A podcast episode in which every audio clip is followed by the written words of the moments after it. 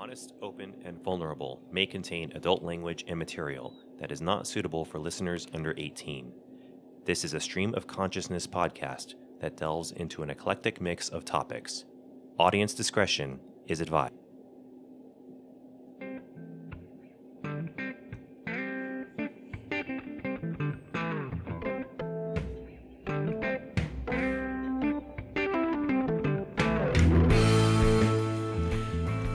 You are listening to episode 126 of Honest, Open, and Vulnerable. I am Matthew. I'm Scarlett. And I am Ryan. We definitely appreciate all your feedback. Um, easy way to, uh, you can also uh, participate in the show. Uh, easy way to do that is post a comment on our website, hovpodcast.net. You can also like us on Facebook at facebook.com forward slash honest.open.vulnerable. And you can follow me on Instagram at Kernel underscore Tux. That's K E R N E L underscore T U X.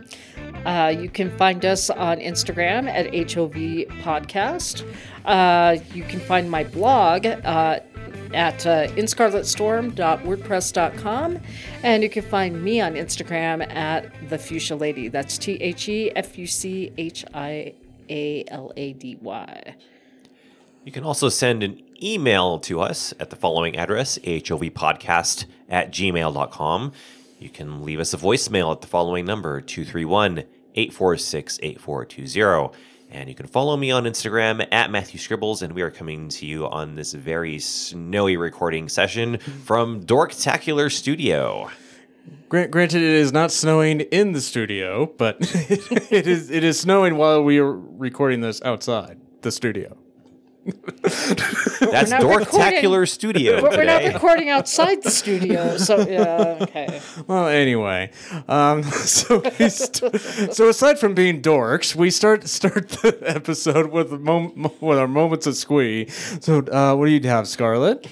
Um, a couple things. Um, we attended uh, Ryan's brother's wedding, um, and that was really nice. It was really good to see them. If if you um, there are a few people in this world who really, honestly, you can look at them and just know they're soulmates and they belong together. But the bride and groom definitely fit that um, they fit that criteria, I guess. So it was just fun. I was just I was happy to be a part of it. Just um it was just really it was a beautiful wedding, beautiful it was a nice weekend. It was just really nice. I would say that would be my moment of squee. My other moment of squee is um my friend Michelle, hi Michelle, um, is uh, going on this 3,000 mile odyssey on her um, with her little um, RV and she's going to go all over the place. And she had to, um, she was supposed to leave um, earlier this month and she had to postpone because she got sick. So um, she's um, here a little extra time. And I got to have lunch with her yesterday. And then we got to go see um, our friend Anne perform in a chamber music concert um, doing Celtic or Celtic uh, music. So that was a lot of fun just to be able to go and do that. That was something different. And um, yeah, so those are my two moments of squee. And what about you, Matthew? The month of November is upon us, which means that as of November 10th, which as of today, which would have been yesterday in regards to our recording, I celebrated my 15th nanoversary for National Novel Writing Month. I've been doing this crazy thing since 2003, so it's a long time. Thank you, thank you, thank no, thank you, you especially. I've been doing this for a long time. Uh, I have succeeded with the uh, National Novel Writing Month effort seven times in the 15 years I've been doing it. I have fallen short of the goal eight of those years. So this year, hopefully, will be number eight in the win column. The way that my story is going, it, it that's up for debate. But it's only you know we're still very early on in this uh, in this progress uh, in the progress for this story. So it's uh it's been a challenge but it's been a fun challenge. It's reminded me of why I enjoy writing, why I enjoy telling stories, why I enjoy writing fiction, and I push myself to do so many different genres throughout so many years. I've I've been doing this, coming up with different characters and their their story arcs, their trials, their struggles, and my own struggles outside of those stories to try and tell their story, and then of course try to live a somewhat uh, I won't say normal, but at least a, a passable uh, living throughout the month of November. Because when you try to write a fifty thousand word story in thirty days, uh, you tend not to see your friends. You tend not to call your family. You tend to uh, neglect your chores. Uh, you tend to uh, forget you have food in the fridge, and you, you kind of have to have that singular vision and focus to make the time to invest in bringing these characters to life. You get to meet a bunch of different writers from all walks of life that are essentially walking arm in arm with you as they are on their journey to breathe life into their stories and into their characters. And you you see exactly just how creative the human mind can really be when they try to share a story of whether it's love, whether it's revenge, whether it's uh, conquest, fear, horror, you name it. Uh, and, and, just one of the ways that we can cr- create. This is just a fantastic month to just embrace creativity.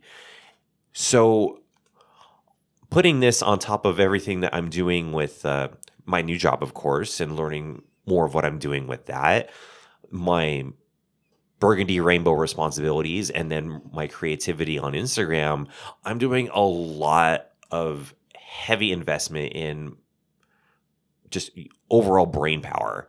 And you got your your log, your logic stuff of which I'm doing with my job, you know, make sure that, you know, uh, you're using as Brian Regan the comic would say, I'm using numbers and stuff. And then in your in the uh, in my creative stuff with Burgundy Rainbow, and now with National Novel Writing Month NaNoWriMo, telling stories, being able to tell the story of what my characters are doing in this fifty thousand word Odyssey. That seems to be the uh, phrase of the day, Odyssey, uh, or trying to recap a story with uh, the trials and exploits of the local area hockey team and then there's the the Instagram stuff, which uh, I I've kind of let my monthly theme get away from me because I'm not exactly sure what the monthly theme is or was for October, and I d- I didn't know what I didn't know what it what it would turn into, and I sure don't know what it's turned into now for November, and I have to shake my head because I thought I was I thought I was done with certain elements that keep coming back into my work, but for whatever reason, people love the racy stuff, and I guess since uh, in true honest and open, honest, open, and vulnerable fashion, uh, it's kind of fun to write. So, uh, that's that's that. So to bring it full circle, uh, my moment of squee is National Novel Writing Month is here. I've spent 15 years doing it, and here's to 15 years and more of more storytelling. So, moment of squee, there it is. Yeah. So I I have two two as well. Um, I share Scar one one of Scarlett's, and that was my brother's wedding. Um, I kind of had uh, slightly mixed feelings about you know watching my uh watching my younger brother get married because in in some ways he's still he's still that uh kid uh that I uh, from uh, gr- you know when I took a black and white picture of him in the back in the backyard for when he was graduating grade school, and you know and just neck neck neck deep in in Legos and you know so um, it, has been it's been very in, interesting kind of wat- watching his watching um, his traje- trajectory as he as he kind of went from there. So, but I mean it wasn't you know not like bittersweet. It was just like, you know, just different. Anyway, Um, the the other one was I I've launched my uh, travel channel on YouTube. Um, it's called Kernel Tux Travels,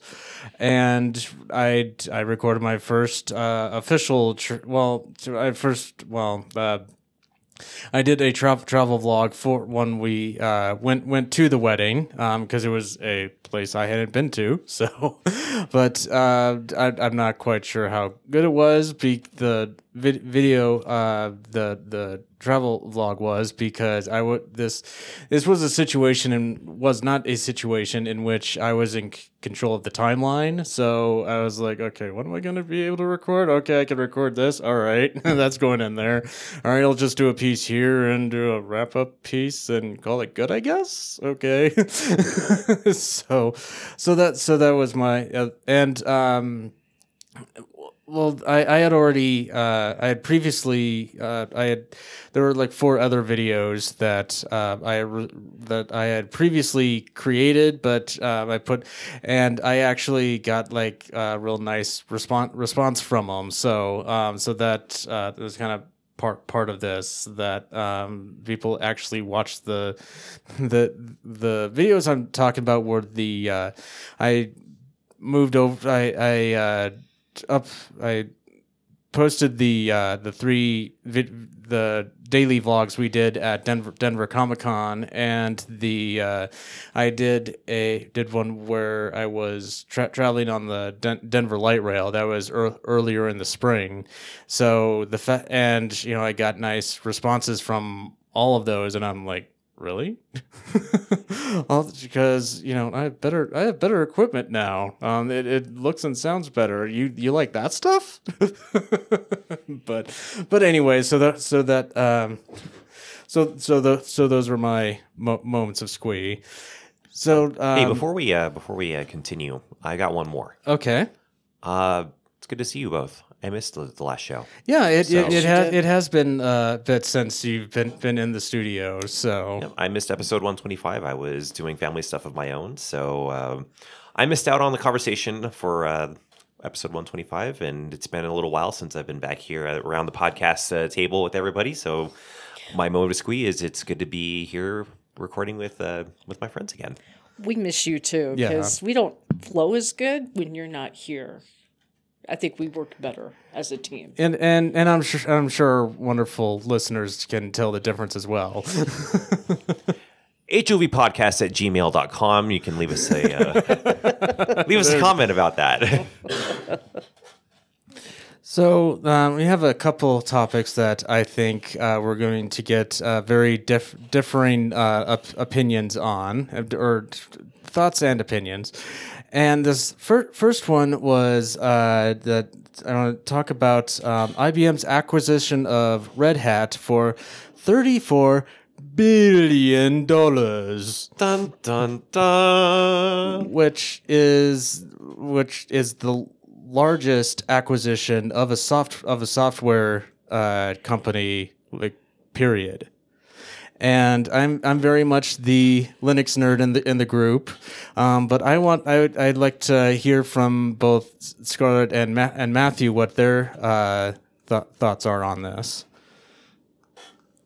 As we both look at each other, wondering who's going to go first. So I'll, I'll ask the first question. Okay. Uh, for those of us that aren't as technically savvy, what is Red Hat? Um, Red Red Hat is an enterprise uh, services com- company. They uh, they pr- provide the uh, the ser- the uh, support for uh, ser- servers on uh, for enterprises, Okay. and they and they use and they're they're one of the lo- uh, longest running uh, distributions of Linux. Okay. How long have they been around for? Like 94 95 some they they, they came I I don't don't quote me on that I, i'm just ballparking it but they've been in the game for for A while. a while yeah So this acquisition by IBM, why is why is it significant in the uh, tech industry right now?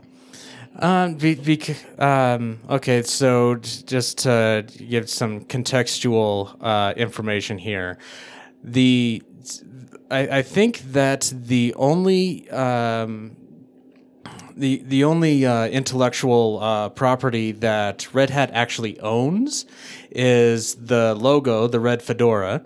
The, the and the name the names Red Red Hat, Red Hat Enterprise Linux, and RHEL. Well, I, I think all of those are trade or simply you know trademarks. Okay. Um, all of the software that they actually distribute and support is open source. Oh, okay. So not so there's no proprietary software whatsoever. Um, if you they have a community re- release that doesn't because if you want to use Red Hat proper, you have to sign up for a service contract. But they have like community releases where you're essentially using Red Hat without actually officially using Red Hat because you get the same you get the same experience as far as the package manager and maintaining the system and that and that kind of thing. Okay, so it would be like paying. It would be like a a certain brand of headache medicine, let's say, that's branded by a certain company, and it and then you have a generic store brand of that exact same medicine that people are still allowed to use. It's still the same formula, still gets the same results, but it's uh, it doesn't have the brand name. Right. Okay. Right. And then you're also you're getting the you're getting the uh, the backup.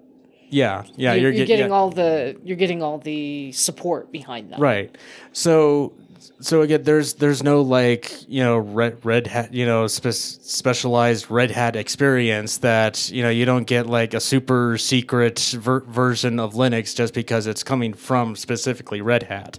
Everything every all of all of the software that they support and and provide their their clients is is uh, uh, licensed by the with the G- GPL. So you you can use all the same exact software without actually going through Red Hat. So the real value that Red Hat has is its developers. It's peop- the the people in the company. So um, Which makes it makes it makes it more significant for IBM, who also kind of is known for their brand, so to speak, um, kind of coming together as a merger, almost. If that. So you're getting the name, you're getting the support, you're getting the. You're getting the benefit of the, the brand, so to speak. Right, and and IBM's in more in more countries that operates in more countries than uh, than Red Hat does, and so uh, the, the this would um, so, so I think it's good them on, on both sides. Now I I kind of I went from I, I was of two minds uh, when I heard, when I first heard this I was like oh shit. Uh, all right. So this is the first domino that falls. Because for quite a while it, it's you know Lin- Linux has been kind of the the under underdog renegade you know that the the anti-establishment you know it's like screw screw you guys we're gonna give people all kind you know we're gonna do this weird this weird thing and you know even do it you know find ways to do it better and you know and now you know I, IBM which has been around since like 1918 ish some somewhere in there since the early 1900s um, it's very much you know to, to me it, it's like one of the pillars of quote unquote corp- corporate America or whatever and also I was still kind of reeling from uh, Microsoft's purchase of GitHub which that's a totally separate issue but then I then I then I did some research. So IBM actually started uh, contributing to the Linux kernel in 1998. And I, I looked I looked up okay Linux timeline 1998 and there and I, I found a site that that actually show, shows like all of the news headlines involving Linux from 1998. I love the internet, and IBM was was in there a, a number of times. There there were actually less less than a handful of companies that that were mo- most of it was like hey there GIMP 1.0 has been released or something you know something like that. But um my, the, well Microsoft was in there quite a bit. Um well, well um but th- this was uh, back in their Lin- Linux as a cancer days, and the and the one one well anyway, but uh, here here IBM was listed a number of times of like contributing like to like major uh, ma- major open source projects, and there aren't. And there, there are a few uh, uh, others that have, you know, since been swallowed up by, you know, Oracle or or uh, or other bigger, like Sun Microsystems was listed in there a couple times, but there there aren't that many companies that can say that they were in on Linux since 1998 and what I also I also um, they they were the IBM was the one um, at in 2007 the Linux Foundation kind of created created like a tiered like membership system and the and with the top top one being uh, platinum and in order to do that you have to you have to uh, give them five hundred thousand dollars a year and IBM was the first one. And they, I, uh, they have a IBM set up a website that uh, that lists all of the projects that they're current that open source projects that they're currently a part of. And so I have I've I've ha- I've had a lot of difficulty finding a finding another company that has been involved in open source for as long as they have, and and ha- and uh, and has contributed as much code as they as they have. I think I think I I've again don't quote me on this, but I I'm pretty sure that IBM and Red Hat to get together have combined have or or have combined like they're they're up they're up there as far as how much code they've contributed to the kernel and so my one one reason why for my initial response was like oh shit here's the first domino that falls was i was thinking about the projects outside red hat that red hat employees have worked on um, because what I, I'm when when it, there's a major desktop environment that pe- people that people in you know are being paid by Red Hat to work on. Um, there, there's another one that we're using using now uh, to re- record record this uh, p- podcast, um, uh, Pulse Pulse Audio, and you know there, there's a there's a number of, of others that are you, you know they don't have a graphical um, el- element, but they're very they're very uh, central to us creating the show. And my my thought, my know, it's like okay, so what happened? So now you know what's IBM going to do with Red Hat? What I mean, are they? What what happens with all these projects that I that I depend on that Red Hat is paying paying people to support? you know, and I again I thought, oh great, is this going to be like you know embrace extend But you know, looking through IBM's history they're well aware of the actual va- actual value that Red Hat provides, and I think that if if IBM kind of makes it so that the people working in Red Hat no longer want to work in Red Hat because they can they don't in order to support this software they don't have to work for Red Hat. Because it's it's open source. They can you know they can find other other ways to support it so I don't, I don't, I, I think that, I mean, the, again, we're we're very early here. I mean, that because it was announced like a little, like maybe two weeks ago or so, maybe. but uh, I mean, a lot of it still has to go through a review process and everything, and that's gonna that's gonna take a while. But I, uh, my my thoughts is that IBM is just gonna let Red Hat do do their do their thing and and collect on on the money. So um, well, and for the amount of money that they spent acquiring oh, oh yeah. Red Hat, it's almost like that's an investment for them, and they want it to succeed. So they're going to do what they can do to help those that are already working that project or with those projects rather So IBM, if it would, I feel better about IBM than if it was Microsoft. Yeah. If it was Microsoft, I've they would run it into the ground. I feel um, IBM. I have a little more confidence in, I guess. And I've used Red Hat, and I, you know, I know what it can do, and I know what it does, and I know the value of it, and I'm glad that it's actually getting some financing because maybe they're going to expand those open source um, projects and just you know I, I think that there's more good than bad that is going to come of it.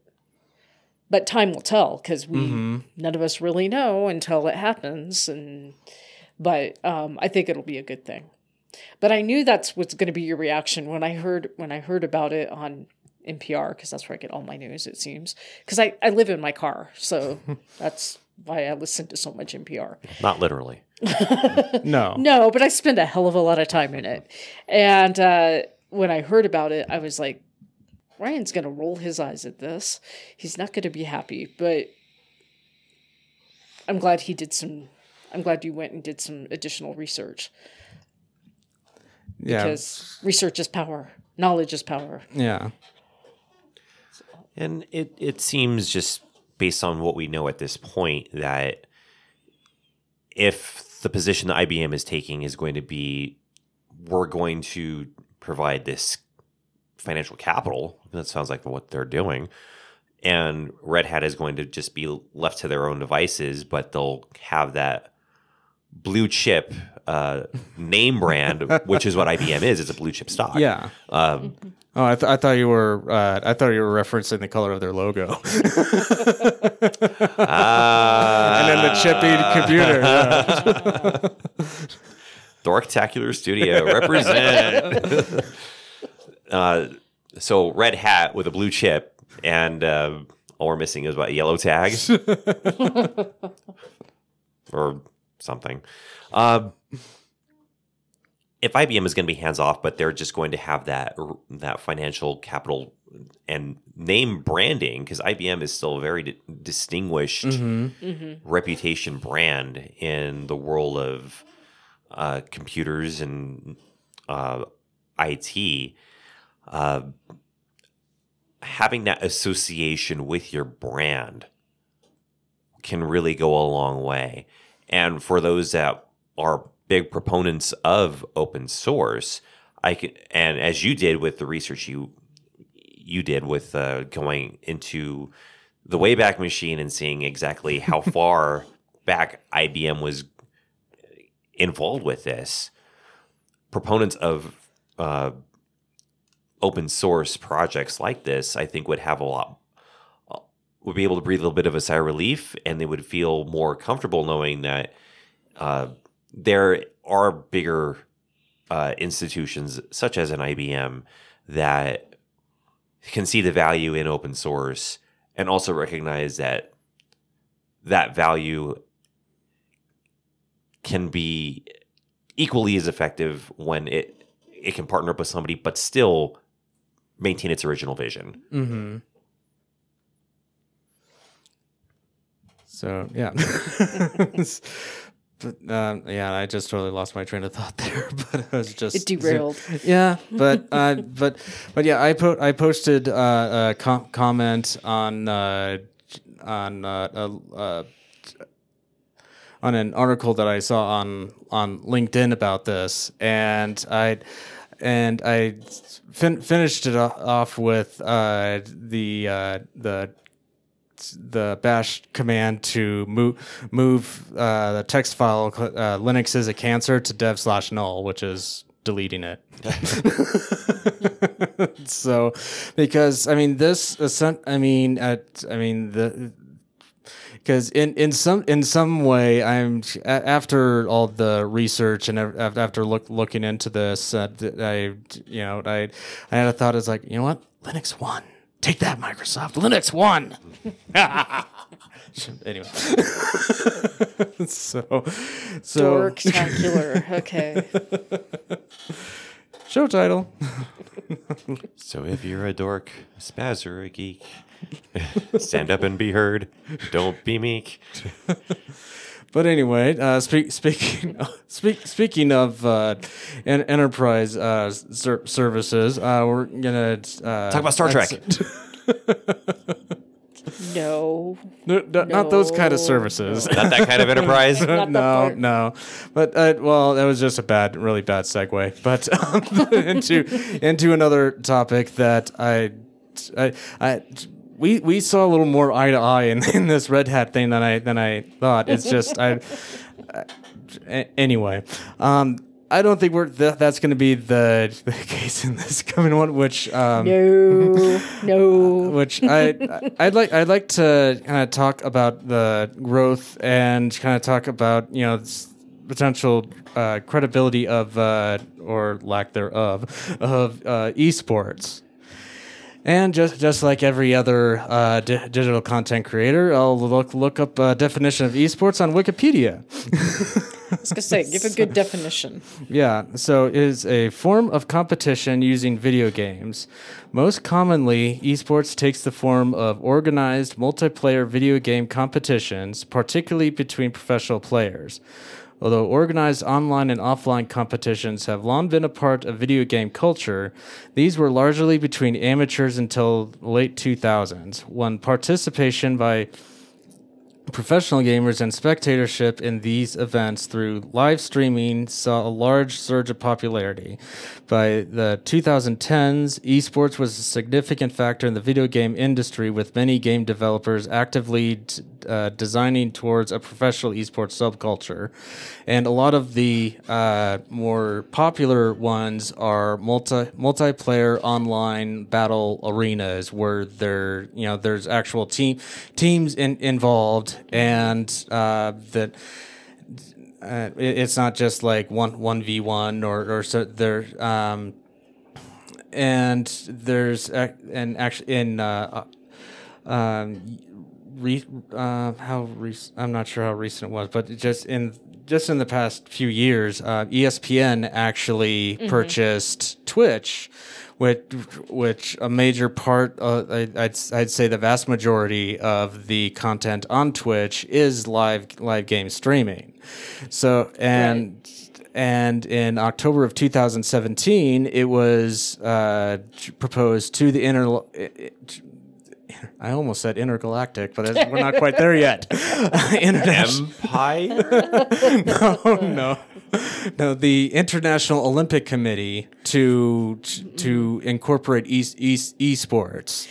Which So let's. We'll get there. I yes, think. Yeah. So so I so now that the ground the we've kind of set the uh kind of Set the table. set the table here. Um, I figure we go around go around the our literal table and kind of see as far as where we're at in like gaming and everything. So we'll start with Scarlett.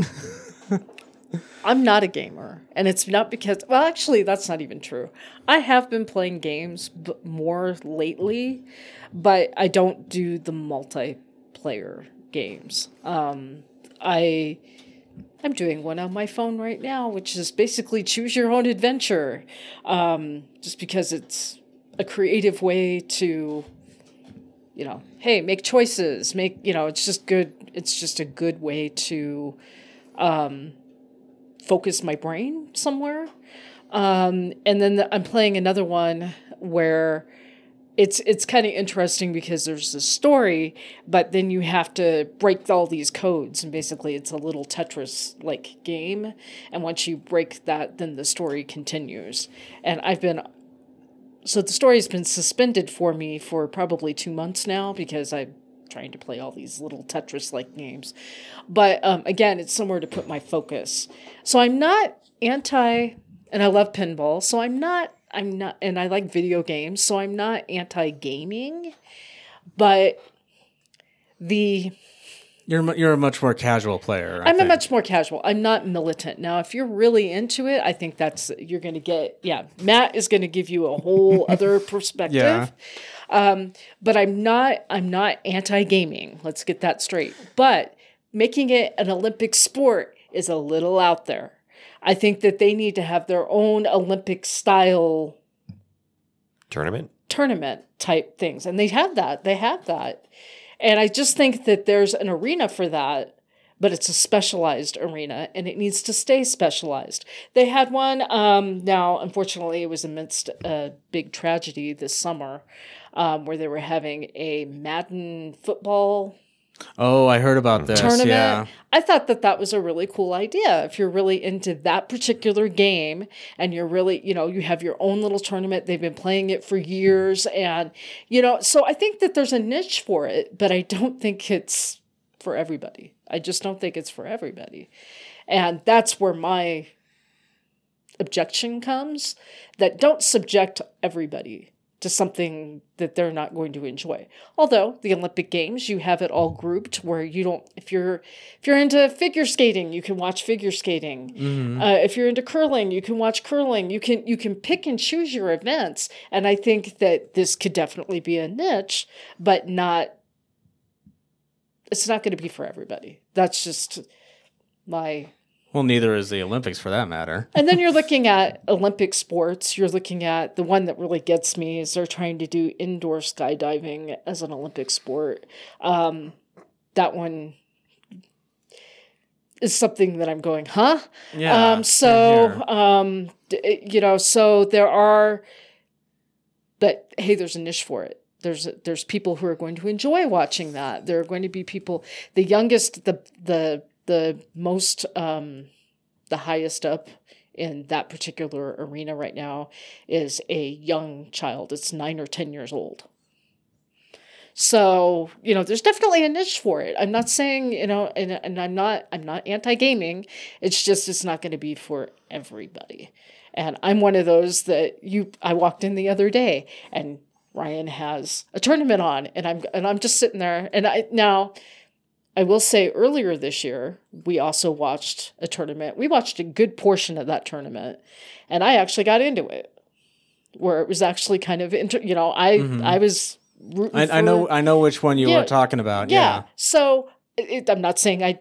Again, I'm not anti gaming. It's just, it's not going to be for everybody all the time.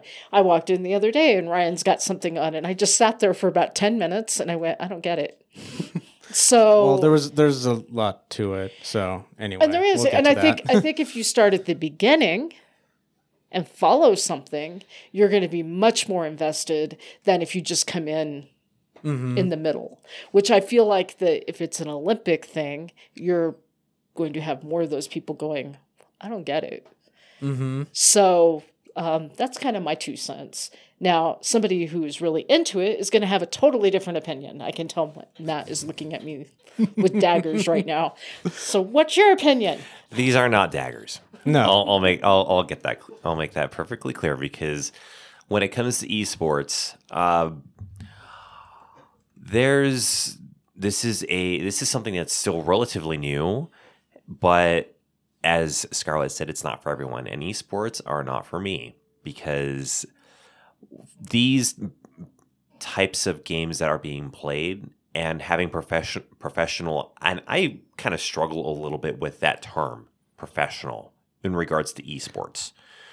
Uh, Well, could be professional in the sense that they're getting they're it's their getting money. livelihood. They're they're getting money. it's their livelihood and that's fine but uh let me let me back up a minute here so uh it's it's one thing to say that this is a profession and that's fine there is some there's and I and I agree with what Scarlett said that that, there's a niche for it this is uh something that I see. I, we've seen a lot of investment in, as Scarlett mentioned, the uh, the ESPN deal with uh, with Twitch. Uh, even uh, even uh, Stan Kroenke, who owns a couple of different sports, professional sport teams. Uh, I'm actually wearing the emblem of one of his teams on my head right now. Uh, now that I say that, uh, he invested in he's invested heavily in esports. So but for me it's like this is this is now another avenue for of of revenue. This is another ad rev, you know, re- revenue generator here. if people want to uh, throw their hats into the ring and you know follow this wave, that's fine. It's not for me. I my level of gaming does not follow the same track as this does. It doesn't mean mine is any more legitimate than theirs just because that, you know, you know, grew up in the era of the arcade room and the and the people that are doing it now grew up in the era of online gaming. Yeah. So it's neither good nor bad. It's just different. And I guess if one of the differences that is very clear in this is that they're getting paid to play this game, much like athletes are paid to, to be mm-hmm. the best at their chosen sporting profession, whether it's you know football, hockey, basketball, uh, jockeys. Uh, it, it's it's a profession. It's a way of it's a way of life. So, uh, I, I think there's a stigma that it's because it's a video game it can't be taken seriously as a as a career path, and I struggle mightily with that because yeah, you you can it, because it's happening right now. You can join a professional esports league, but like with a professional, you know, a professional athlete, that is a very small percentage Mm-hmm. of the population that can make that dream a reality. And if if someone's dream is to become a professional esports player, uh, to use a technical term, save your progress because you never know when something's Mhm. going to happen and you have life force its own circumstances on you. Yep. So, uh,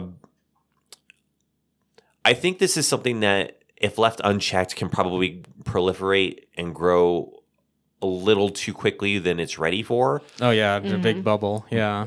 And I, I I'll I'll point to uh, the proliferation of the World Series of Poker and tournaments like that because those were Oh, yeah. really really big really about big. 10 Mhm. ish years ago and they're still big now but the proliferation and the desire to become a professional card player i think that's rapidly dovetailed in recent years I wouldn't. It's more of an amateur. It's more of an amateur sport now. I, I If I'm- you even want to call it a sport. I would not call I would not. I would not call card playing a sport No. but I also would not call esports a sport either. No. No, I, I, would- I would I would definitely say it's a competition, but I wouldn't say it's a sport. Exactly. It's it's a because it's a- you don't it's not you're not there's not a set there's not a standard of um qualifications i guess Not yet. that that like your physical you don't have to worry you don't have to you, you don't have to have a physical standard. You don't have to have a it's it's more of a mental and yes you do have to have a talent for it. Because i know that i suck at online games. That's why i don't play them because they frustrate me. And it just so i think to call it a sport is kind of a misnomer I'll Yep. agree. I'll agree Yeah. to that. However, there does take some talent, and I will hand it to them if they're able to do that and make a living with it. Great, more power to you. It is not an, an athletic endeavor. There you go. There you go. It is a more mental endeavor. Mhm. hmm And there is something to be said about that. Of course, you use your thumbs and your hands, and in certain cases, probably other parts of your body. But you're not doing this to the point. And I say, Are, are you talking about head keyboard, head keyboard? you, you, you don't need to be in esports to be banging your head on the keyboard. Well, well, no. I, I, mean, I, I was thinking, you know, other parts of the, you know, when you fuck up, and Right, you're like, right. oh god Right. damn it! exactly. so, but you're not pushing yourself to the point of absolute physical exertion like professional athletes do. There is an exhaustion point that is different. It's mental, Mhm. Right. and that is a di- that you know that's from a different It's a power different source in the brain, much like Right. running, a, you know, Different down the field or around the place, around the bases, or swinging a golf club. different adrenaline. Right. Your body will, will react differently, and the science is there to back that up. So let's not confuse athletics and athleticism Right. Right. with the term esports. And that's why that's why I think it's ridiculous to put it in the Olympics. But there is a niche for that, and maybe Mm-hmm. they need to have their own Olympic style competition. Um, I'm not knocking that. It's just it doesn't belong with athletes. I don't think that that's the niche. I don't think that's the platform that's best serves anybody. Well, let's let's look at something that can be kind of considered on the fence. Let's say, uh, motocross. Mm-hmm. It's not necessarily an athletic skill, but you have to have the ability to be able to control. Physical acumen yeah, is required. exactly. And there is there there is a niche for that, but it's separate. right. It's not like a Monster trucks. I mean, same type of thing. It's, it's Uh, I'm saying that there's there's a niche for almost everything. Oh, everything. right, There right. is. But it, but it, it But doesn't. it needs to be separate. Not you You're, can't confuse the two. when you're talking motocross, and you look at the Tour de France. Mm-hmm. Okay. The Tour de France has a legitimate athletic element to it. And there's also, and I don't want to bring bureaucracy into it, there's a governing body right. over Right. Right. over that. With motocross, there's of course official rules and regulations and things like that, but the criteria are different. Much like with with uh, with esports, it follows a certain set of criteria, but again, it is not an athleticism, not ath- athletic. It's not an athletic event. To call it a sport is a is a misnomer. It's mis- it's it's misleading. yeah. it's misleading. Yeah. and I think people need to be fully aware that of what of what this is. But we won't know what that is until we have a baseline of how the esports, uh, how esports itself is going to be.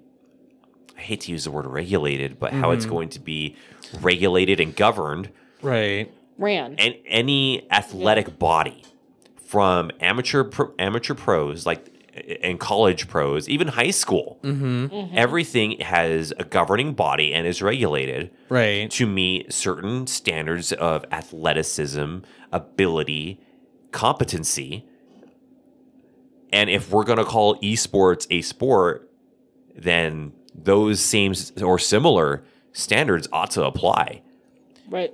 and they probably will have a very difficult time being able to translate things like that to esports because of the lack of athleticism that can be attributed to being in a video game tournament hall or But they can have Things their like own. this. But they can have their own standards and they can have their own rules. But it just has to be separate because they aren't going to be held to the same standards. right and and I and yeah. I and I fully agree with that And I'm not, like I said, I'm not anti gaming, but you need be realistic. Mm-hmm.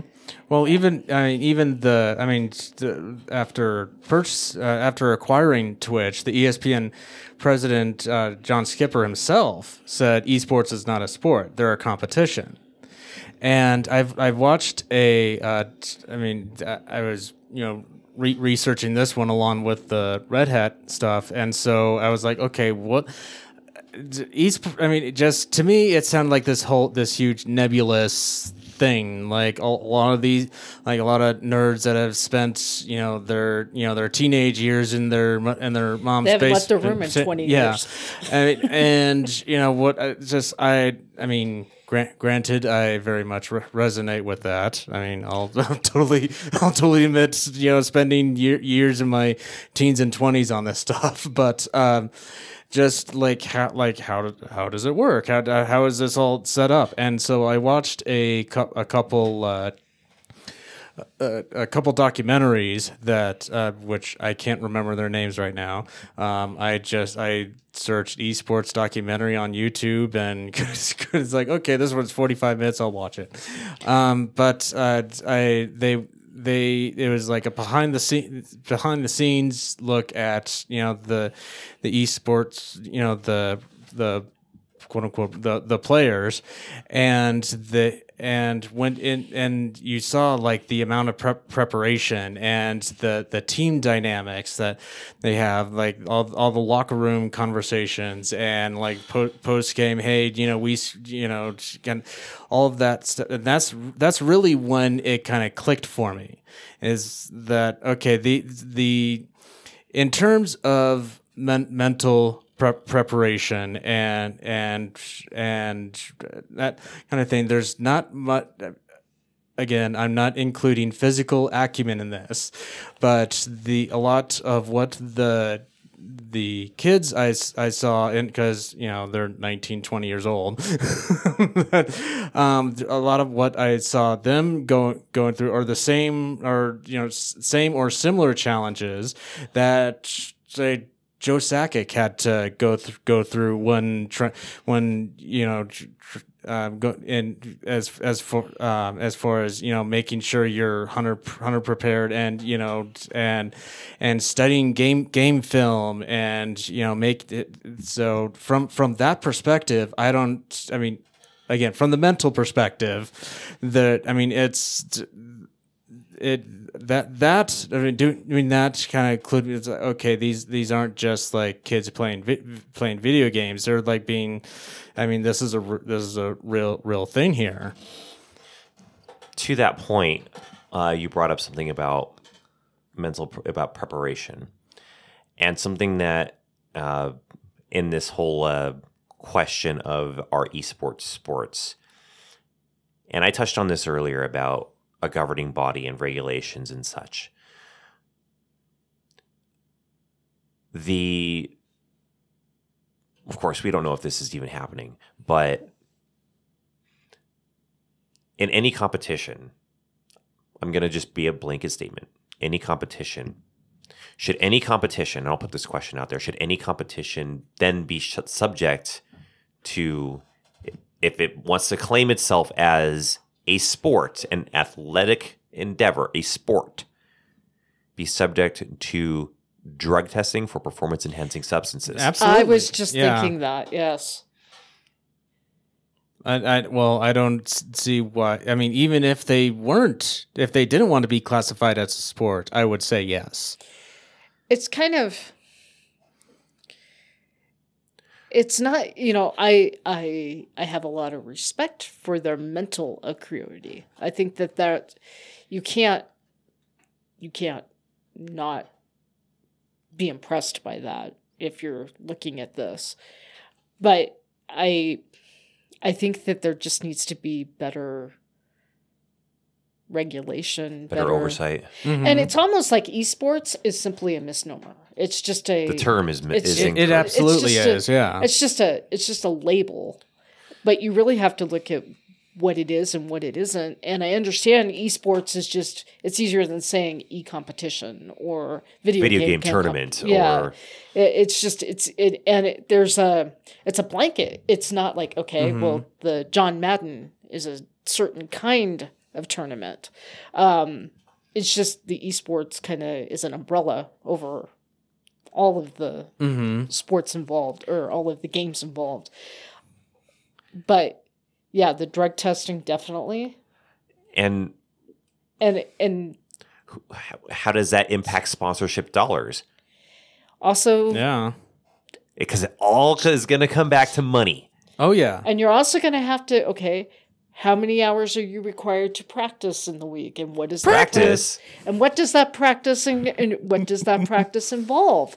What does that I mean, you need if you're going to have professionals, they need to be held to certain standards if they're getting paid. Right. Right. this is their livelihood. You just can't have, you know, Joe Blow because you spend five hours a day sitting in your room playing this game. You aren't necessarily going to be. Oh no, mo- most most of them No. are sit- sitting in front front of the plane playing at like twelve hours a day. I realize that, but what I'm saying is you can't It's have crazy. the amateur. You can't have the amateurs with the professionals, Right. And what does what what does what does being a professional mean?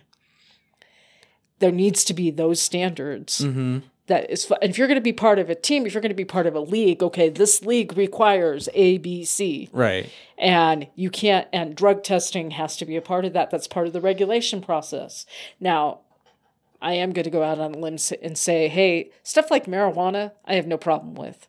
But if it's going to be a st- something that gives you an edge, Yeah. something that gives you, you're going to have coffee, Like energy drinks. energy Right. drinks, and that's and that's why I say, is this going to impact sponsorship revenue? Because Right. yeah, there's going to be all of that stuff Oh, involved. oh, I, oh, I know for one that that there's a there, there's a team that plays across multiple games that is sponsored by Monster.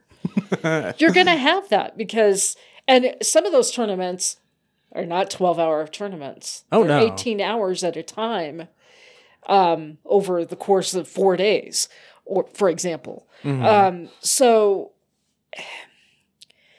but you're going to have something that's going to have, like, let's say you're playing fantasy, what, oh, what is that game?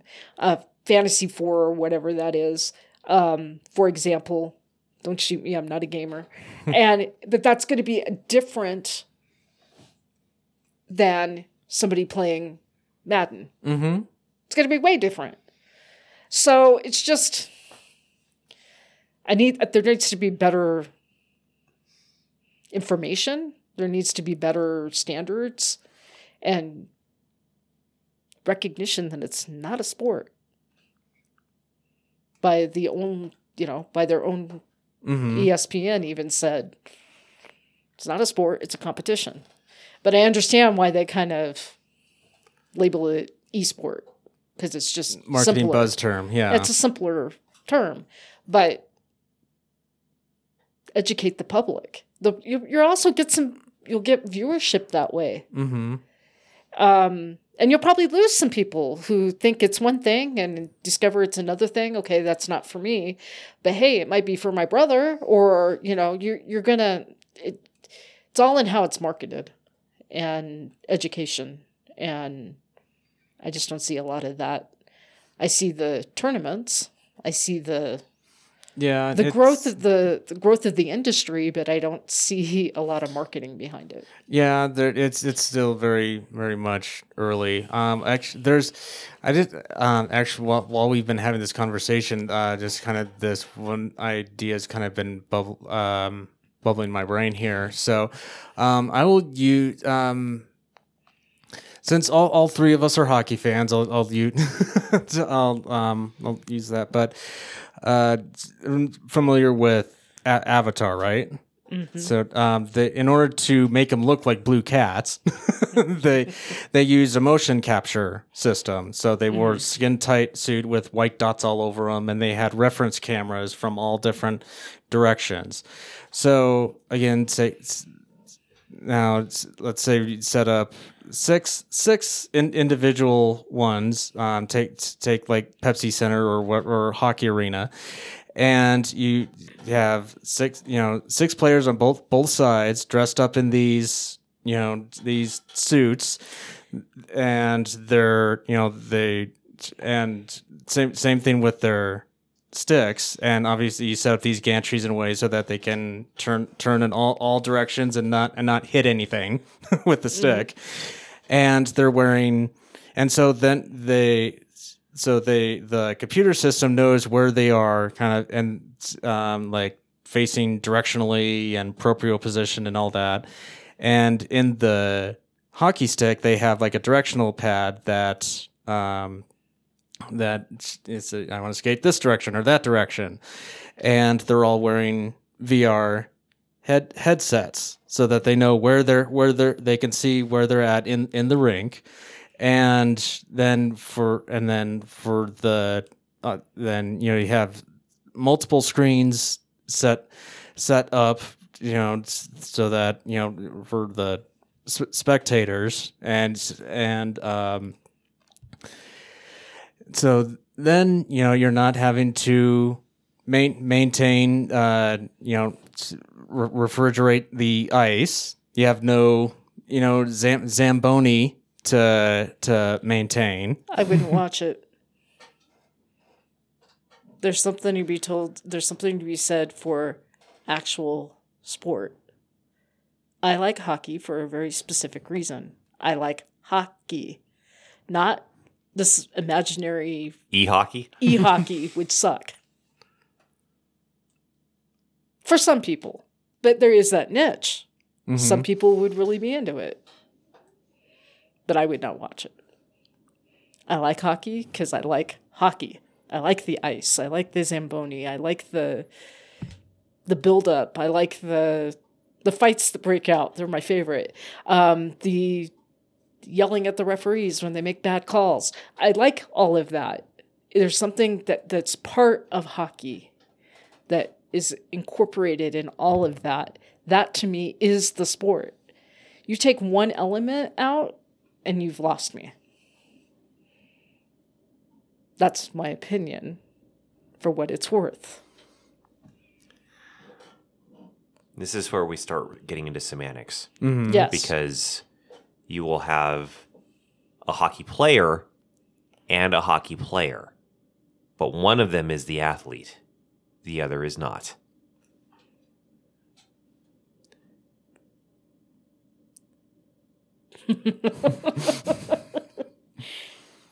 and yet both are legitimate. Are they? There's a there's a there's a place there's a place for the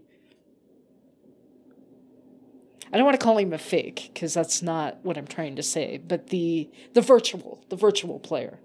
Um, there's a there's a place for that. There's a niche for that. There are people who would enjoy that, Well, I I and you can't you can't illegitimize something because you don't. That's Uh, not because your you don't thing. understand it. because Yeah, you don't understand it I- well, I- exactly. Again this this this this It's is a pure just, hypothetical. Yeah, Yeah. yeah, but I mean, we have the technology to do it, but um, we um, obviously it'd be very expensive. But um, they, Maybe the reason why they haven't done it is because It's expensive. it's expensive and it's No one would see it. and no one Well, would see it. well, well, so is you know, but but um, but you can, but. I, I- again, this wasn't a fully formed thing, Right. but I, I just thought that from a player's perspective, it would it would be more realistic than you know sitting down playing playing an Xbox controller or something. There's still some there's Yeah. still some you know you still have to you know know how to do how to move your hands to do a good wrist shot and you know and the, you're still getting a lot of the intricacies that you get at as a player so like, again this, this just came came came came up as we were talking It's a little didn't more athletic. It's a mm-hmm. little more. It's a I- little more. Don't think so because when you're talking about a full 60 minute period, a full 60 minute game, physical your physical acumen wears down from the first puck drop till the final buzzer. And if you have someone that's playing in a virtual arena, they're not going to be putting those same demands on their body. Exactly. And it's not the same. It's just not the same. The terrain's not the same. You're not dealing with the same challenges, like staying upright. I mean, just even your stance. You're you're not going to be You're not going to have to worry about falling off Chris your Pronger skate. coming to crunch you in the corner if you're Exactly. playing in a virtual setting. Exactly. You're not going to get you're not going to have to worry about penalties because no one's going to be anywhere near each other. Um, well they, I mean in, in the game though Well- yeah Well, I mean, you could you could still high high stick someone in the in the in this thing and still be put in the box two minutes by, By yourself, yourself. and Feel you shame. chilling. but it would just not be the same. And for me, part of the reason why I enjoy it is I enjoy the full experience. And part of sports is entertainment. Exactly. Mm-hmm. There is that. And and football's not my thing, but I know why people my mother is a militant football fan. I understand why she enjoys it. And if I sit, if I walk into a football game, the thing I don't like about football is it takes so damn long. Um, with hockey, you know, hey, you get X amount of time and it's over. For 82 games. It's, but with with I understand why people get into football because there's there's a, there's an artistry to it and there's entertainment and there's I get it. It's not my sport, but I understand why people get into it. For that matter, you could take any sport, including golf, which to me is the most boring game alive. But y- there's something to be said if you're if you're into that. I understand there is this build up and there's this tension and there's this. I get it. And, I understand. And, and there, I would say that golf requires as much physical acumen as the vir- virtual hockey thing that I just described. I'll I would almost, go, I would go a little bit further. Just a little bit with golf. Eh, golf is not the best example, okay, but I'm just saying that you could also You, you got to make it past the lighthouse somehow, right? wrong kind of golf. That's miniature. I'm talking big. Why can't mini golf be as legitimate as real golf? Hey, See? hey, See? That- he makes a Okay, point. You make hey, you just twisted my words, but yes, I get your point. And it is legitimate. I'm not saying it's not. I'm just saying it's not a professional sport because no one has sponsored it yet. So, for those of you kids that are going to college right now listening to this podcast, that are in business and and sports uh, sports practice, here Miniature golf is where it is. um, but you know, I'm just I, I just don't like I don't like the professional video game players being called athletes. athletes because it's not Yeah, the I had this- same. I had the same It's hang not up, the Are they using that term? Are they using the term Um, athletes for esports? No, I haven't heard that. I'm just Nah, saying. I j- if if if they if they have it was just I mean it was just like a one off thing and I totally for, but, No, it, but it's they're not saying it's not part yeah it's not part of their their regular jargon from what I from They're saying from the programs players, I've seen. which is the indication. Well, It's the implication. you play a vid- The you're- context is it's the implication. Yeah. It's the implication that, and contact sports is different than right. golf, for example. But it- so anyway, I think we've But I mean you can I mean you can be a player and not an athlete. yes, but they're using the. But if you're get if you're pro- if you're professional and you're getting paid, have a better term, and don't call it esports because it ain't a sport. You can't call it e-commerce. yeah, that's already been taken. yeah, it's already You taken. could, but yeah. but I understand why they just slap the label on. But they need to have better hmm better branding. better yeah. branding because it's it's a misnomer. So, wow, I think we beat that into the ground. but but yeah, if if this stuff was around when uh, I was in college, because high speed internet wasn't really a thing until like right before I graduated. but um, if this kind of thing was, I I would I totally see myself getting into it. I can see. I wouldn't though. No, I wouldn't. Now I can totally. Matt wouldn't, and you would, and I can totally see it from both sides. But you know, hey, if they if I had known about that, I could have been a professional colorist for the comic book industry when I was in school. What do you think I'd be yeah, doing? exactly. So there's a lot out there that we don't know or hasn't been. And It hasn't now, been invented yet. Yeah. and now, and now the colorist is all done on the computer. Yeah, which kind- exactly. which It's not on Ado- Adobe removes, or you know. it kind of removes the artistry from it. But I understand. But it's very important to that industry. So I don't know. There's just a lot of things. Had I known, I think I think it's like it's one indication of like of the evo- evolution of technology right? that I Sign think of the times. Yeah, I think I think that the um, but I I can see why the Olympic Committee is considering this because you can you just set but I mean no from from a cost from a cost perspective here um, you have to go back quite a long ways to I mean when you're ta- talking you know sp- with uh, Olymp place places that have held the Olympics, you have to go back quite quite a ways to see see you know when they act when the cities have actually made money from the endeavor because it is a huge expense. Not not to qu- quote a certain a certain leader, but I mean it is a pretty large fucking expense that does that doesn't pay off for many many years.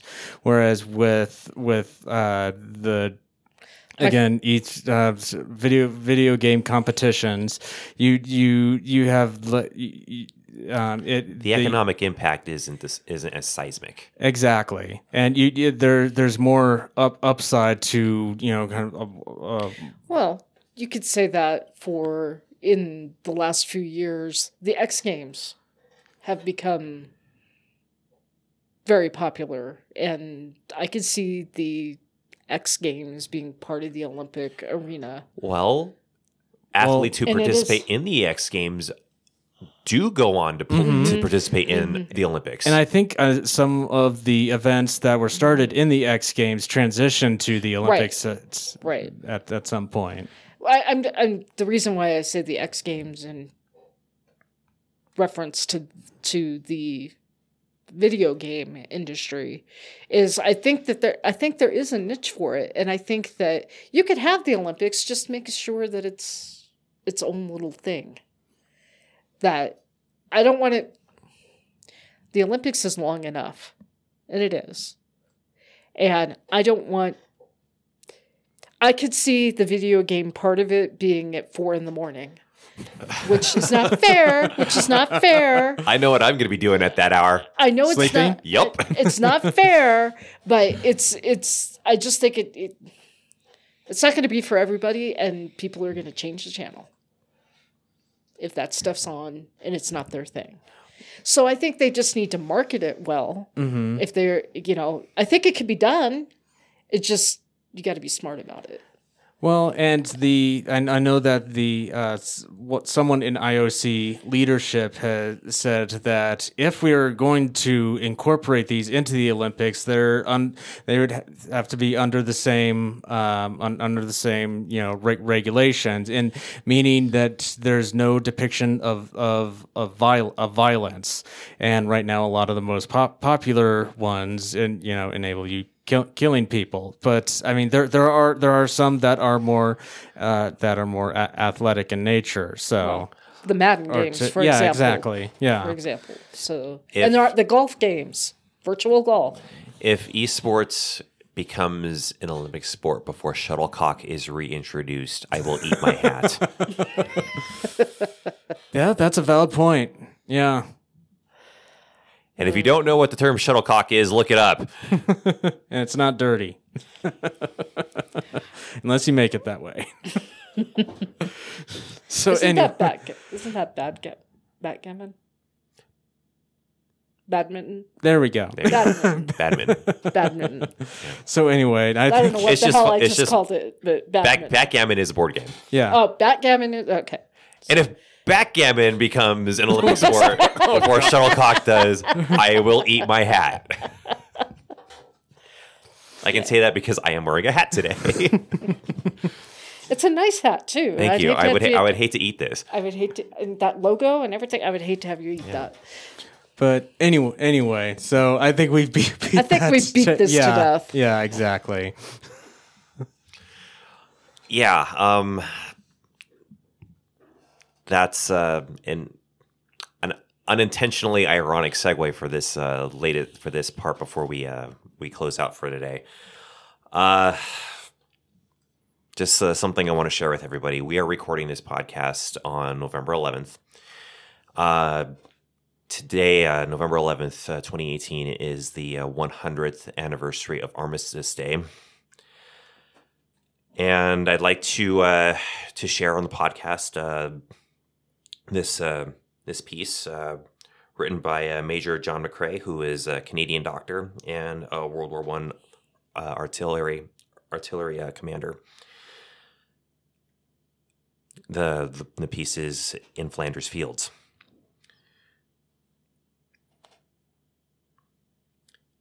In Flanders Fields, the poppies blow between the crosses, row on row, that mark our place, and in the sky, the larks still bravely singing fly, scarce heard amid the guns below.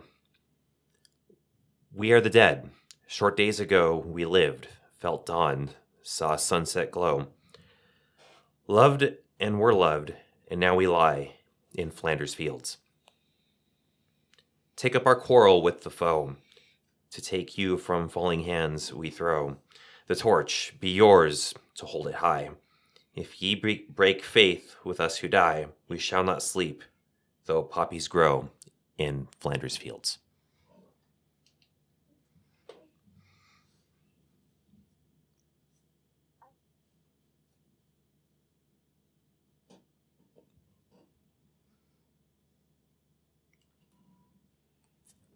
Okay. I, am I'm sorry, I don't have much reaction. There's really not meant to be one.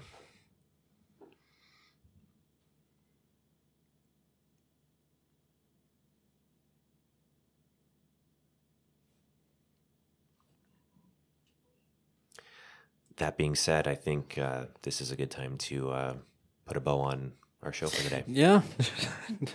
so all right, we do th- we do thank you for listening. Uh, we do appreciate any feedback. So please comment using the channels found on the contact page at hovpodcast.net. Please check out our YouTube channel at bit.ly slash hovpodcast underscore YouTube, all lowercase. And if you want to stay up to date, please subscribe on iTunes, Google Play, Spotify, or TuneIn.